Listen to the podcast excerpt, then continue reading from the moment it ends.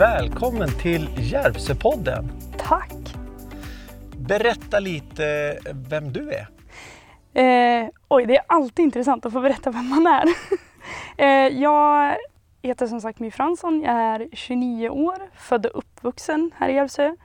Pep iväg en sväng vid 16 års ålder.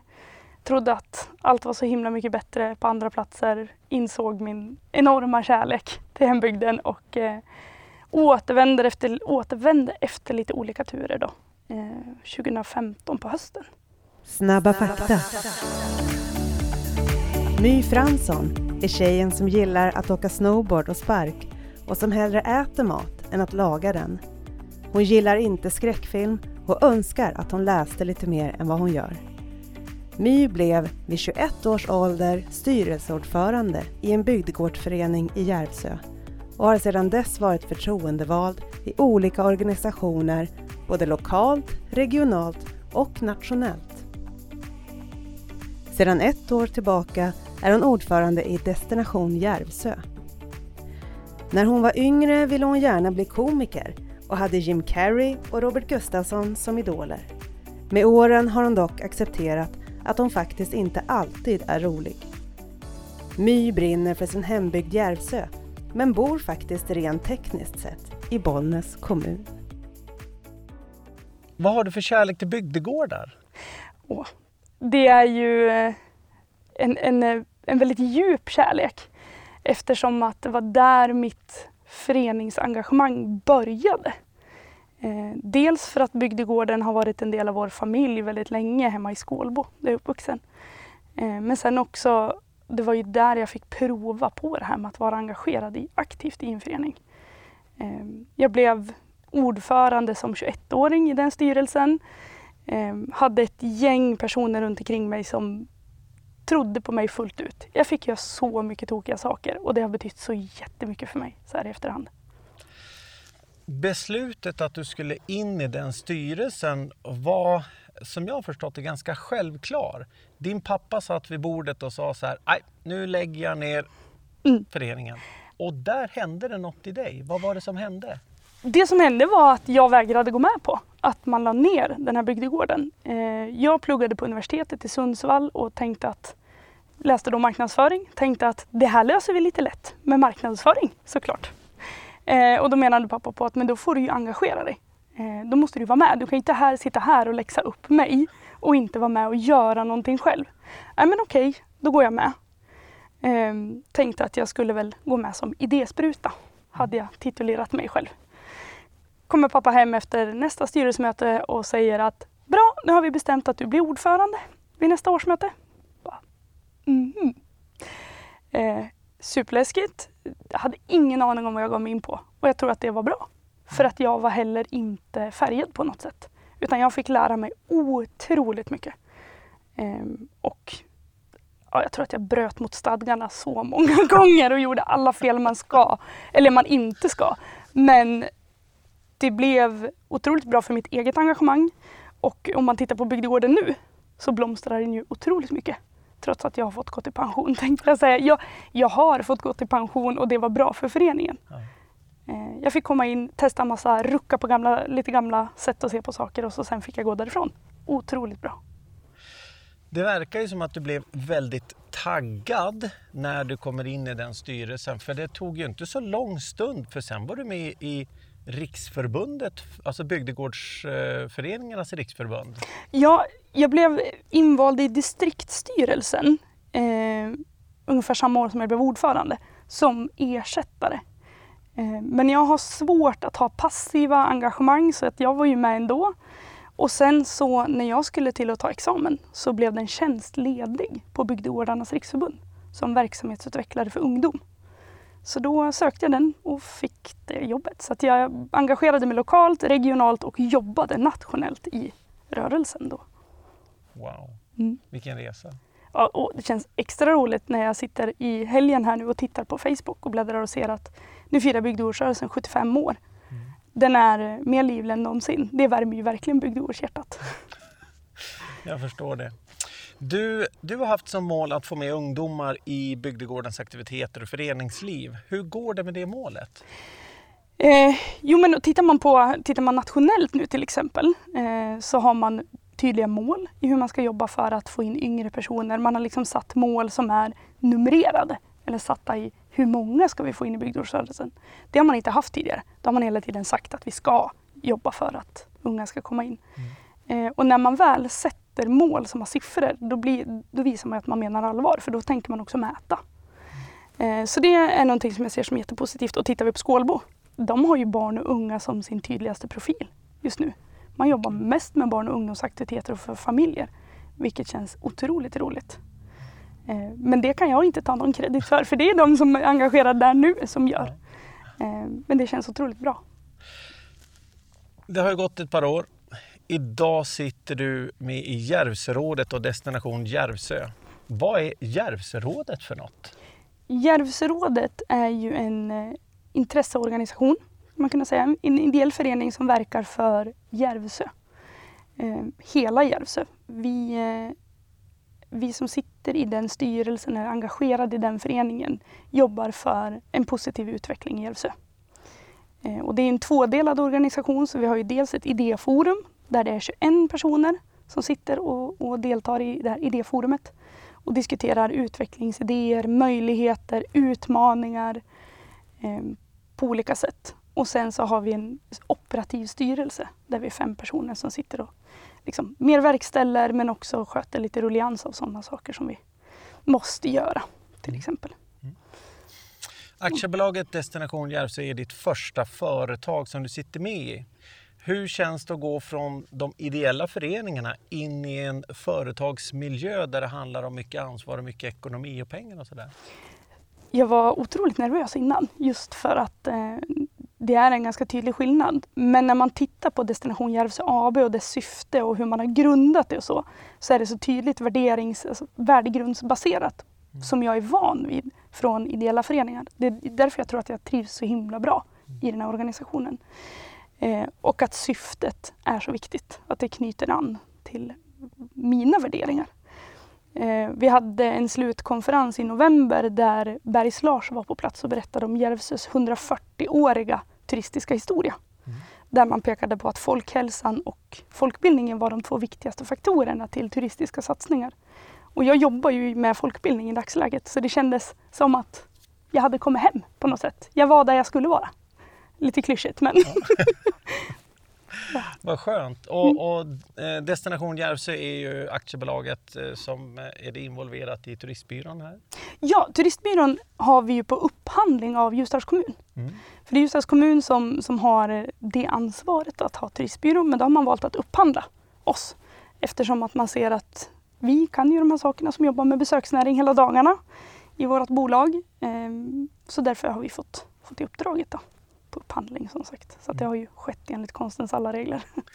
Och hur ser det ut nu då med, med turismen i Järvsö? Uh, har du någon statistik på hur många som besöker Järvsö på ett år och sådär? Det är ju jättesvårt att säga för att vi mäter ju inte när folk kommer och åker. Och vi har ju så mycket varierad besöksnäring. Vi har ju allt från de som kommer hit och bokar logi och stannar över här eh, till de som kommer resande till oss över dagen bara. Från till exempel övriga Hälsingland eller andra närmare orter. Eh, så det är jättesvårt att mäta exakt hur det ser ut.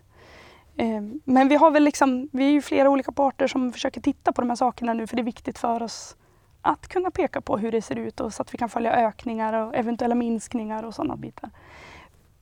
Jag kan inte säga att det här är en siffra som, som är helt korrekt eller så. Men utifrån vad vi har försökt titta på så har vi pratat om mellan 500 och 600 000 besökare. Järvsö är populärt. Järvsö är jättepopulärt och det är en ynnest att få jobba med det på det här sättet. Och det finns ju aktiviteter både sommartid som cykelbacken och vintertid. Mm. Och i vintras så körde ni någonting som heter Åk med en eh, ortsbo i mm. liften. Ja! Vad var det? Det var ju en jätterolig grej som vi, eh, vi har liksom skojat om den i några år att vi skulle ha gjort det här som en, som en satsning. För att i våra uppföljningar med besökare så får vi liksom, vi har en väldigt hög kundnöjdhet. Människor är otroligt nöjda när de åker härifrån. Och mycket man pekar på är de trevliga ortsborna. Eh, och då tänkte vi att ja, men då kanske vi ska ha en liten aktivitet där man får åka lift med. Från början kallade vi det för Järvsöbo. Jag vet inte exakt varifrån idén kommer, vem som har kläckt den från början. Men jag vet att när jag började engagera mig i Järvsörådet så, så liksom skojades det lite och pratades om det här. Så nu när kommunen och Närljus och flera företagare tillsammans samlades under det de kallade för Här kan du leva i skidbacken under vecka 8 och 9 som en kompetensförsörjningssatsning så sa vi att men nu måste vi också möta upp. Nu testar vi det här.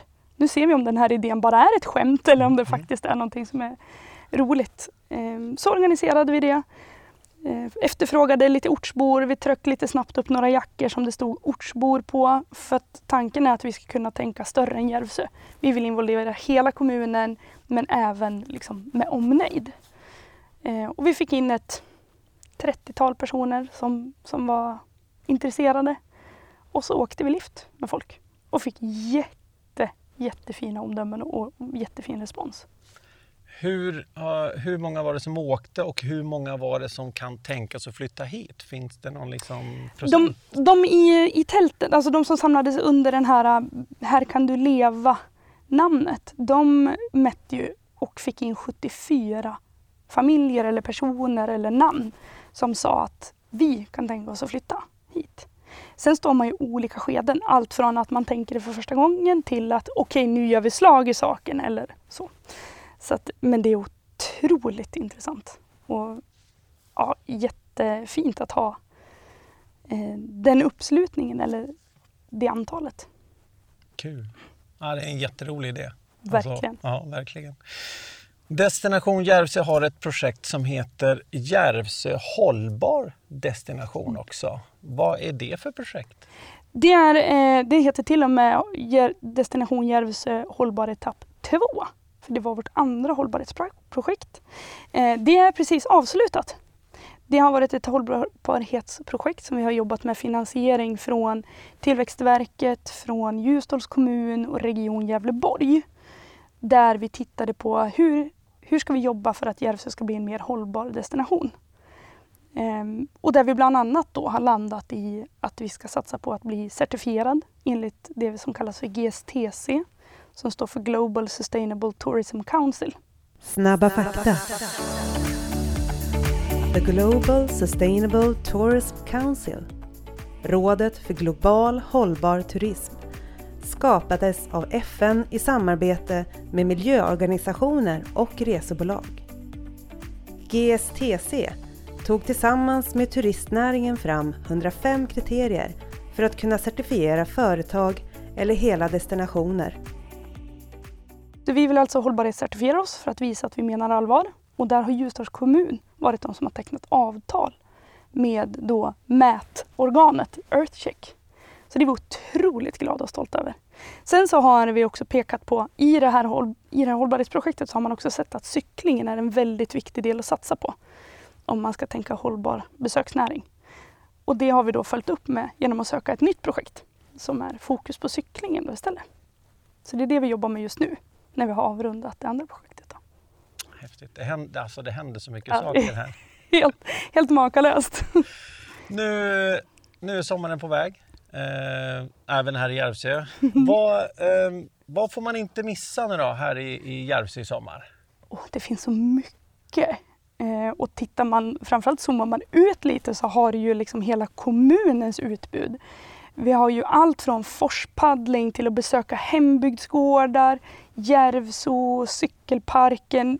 I sommar blir ju också våran pumptrack klar. Vi kommer ju ha ett VM här. Det är ju helt fantastiskt. Vi har Losgruvan om man vill åka en liten bit. Eh, vi har också Hamra nationalpark i, i samma område och så Fågelsjö gammelgård som är liksom en perfekt dagsutflykt om man utgår från Järvsö till exempel. Eh, ja, det, finns, det finns så himla mycket. Eh, vi har ju Folkparken i Ljusdal med lekplats. Eh, äventyrsgolf tänkte jag säga, fast det är nog minigolf kanske mm. räknas som till och med. Så att, ja, det finns jättemycket. Jag skulle kunna sitta här och rabbla hur mycket som helst. Alla våra så här, vandrings, du kan gå på klack backen och titta på utsikterna med picknickkorg. Och, ja, som sagt. Jag tror att jag kanske måste sluta om vi ska bli klara idag. Det finns jättemycket att göra, men vad är ditt smultronställe här i Järvsö? Eller med omnejd? Som du ja, säger. Jag bor ju i, eh, i den sydligaste byn i Järvsö som heter Karsjö. Eh, och där finns det en liten udde som heter Karsnäsudden.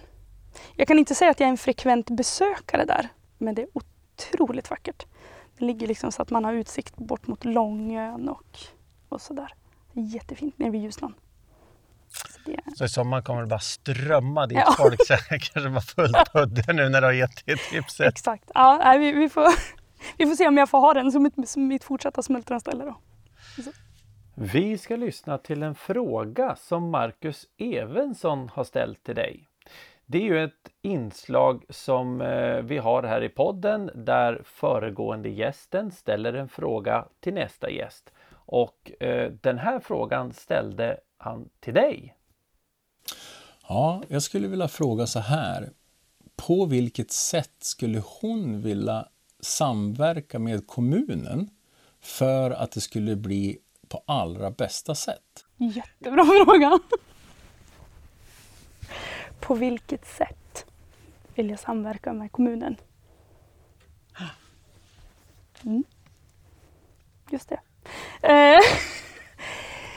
Och det finns så många sätt. Eller jag tänker att alla sätt som det bara går.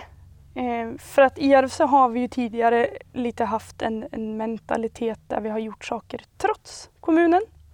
Och det ser jag att vi måste jobba bort. Det är jättebra att vi är självständiga, att vi kan göra mycket saker själv. Men man kommer så mycket längre om man gör saker tillsammans. Det, det blir alltid mycket bättre om man gör saker tillsammans. Så jag tänker att vi behöver jobba mer tillsammans. Ett första steg i det här är ju genom den här certifieringen som vi nu satsar på. Den här hållbarhetscertifieringen. Då ska det bildas ett så kallat grönt team eller green team. Och där ska både Destination Järvsö, Järvsörådet och kommunen åtminstone finnas representerad. Vilket jag tror är jättebra för då har man med både besöksnäringen, kommunen och då den ideella, liksom de bofastas perspektiv genom Järvsörådet. Så att jag tror att det kan vara ett jättebra sätt att sätta igång en bra dialog. Sen tänker jag när det kommer strategier kring besöksnäring från nationellt håll men även regionalt så behöver vi ju sätta oss ner och titta på det tillsammans. Vad betyder det här för oss? Och på vilket sätt jobbar vi bäst kring det här? Turistbyråavtalet är också ett jättebra liksom, samarbetsforum. Så att, eh, vi, vi hoppas att vi kommer att bli ännu bättre på att samarbeta. Jag tycker att vi har senaste året blivit bättre men det kan ju alltid bli ännu bättre. Kommer det här öppna upp mer arbetstillfällen? Ja, man har ju nu pekat på de senaste åren här så har man ju kunnat se att besöksnäringen genererar just nu 100 nya arbetstillfällen per år. Vilket är helt fantastiskt. Så att ja, det kommer fortsätta generera om vi får fortsätta utvecklas. Det kommer det göra. Då behöver vi ha lite mer hus, lite mer lägenheter. Den här boendesituationen är mm. lite tajt. Stämmer mm. det? Det stämmer. Där vet jag att kommunen just nu tittar på en bostadsförsörjningsplan. Eh, och den är otroligt viktig. Jag vet att Storskifteslaget jobbar för att eh, titta på den här frågan. Jag vet också att Idéforum alldeles nyligen har bildat en bostads eh, grupp, eller vad man ska kalla det, en arbetsgrupp för att titta på bostad, alltså bostadsfrågan. Så att det, vi, vi sitter liksom inte helt still i den båten utan vi försöker titta på vad vi kan göra. Eh, sen skulle jag ju tycka att där finns det också mycket nationellt att göra. Där behöver vår lagstiftning bli bättre. Eh, för Va, att vi ska varför kunna. då? För att i dagsläget så kan man inte reglera just någon, så, så mycket kring vem som ska köpa ens hus. Alltså man kan inte, vad jag har förstått, nu är jag inte jätteinsatt, men vad jag kan förstå så får, kan man sälja ett hus och så kan man liksom bara, vad ska man säga, reglera köpet de två kommande åren. Sen därefter, så att, att säga att ja, jag säljer till dig som ska bo fast här, det råder jag bara över i två år. Sen så kan inte jag bestämma längre, så väljer du då att sälja vidare eller så till som fritidsboende eller stuga eller så.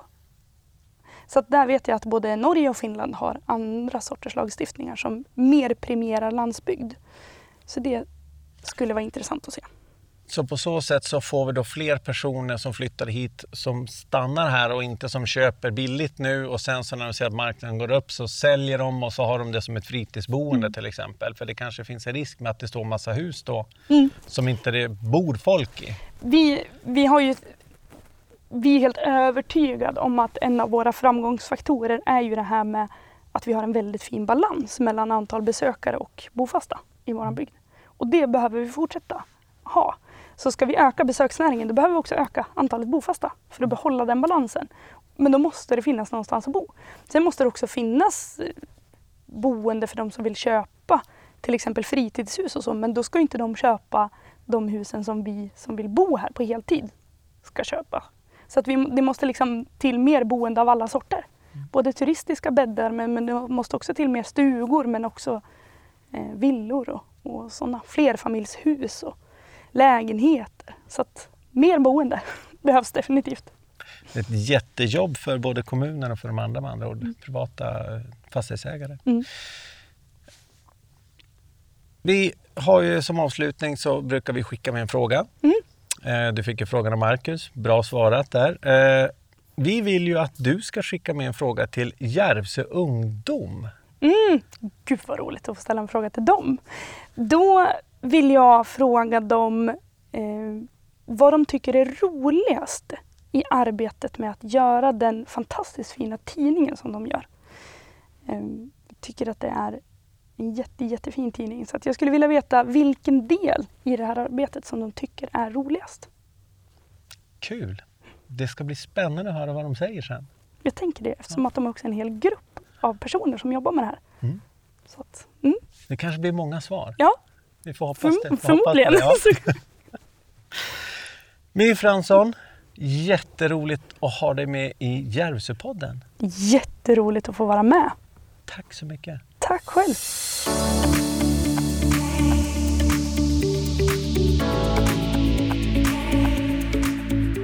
Jämställdhetspodden!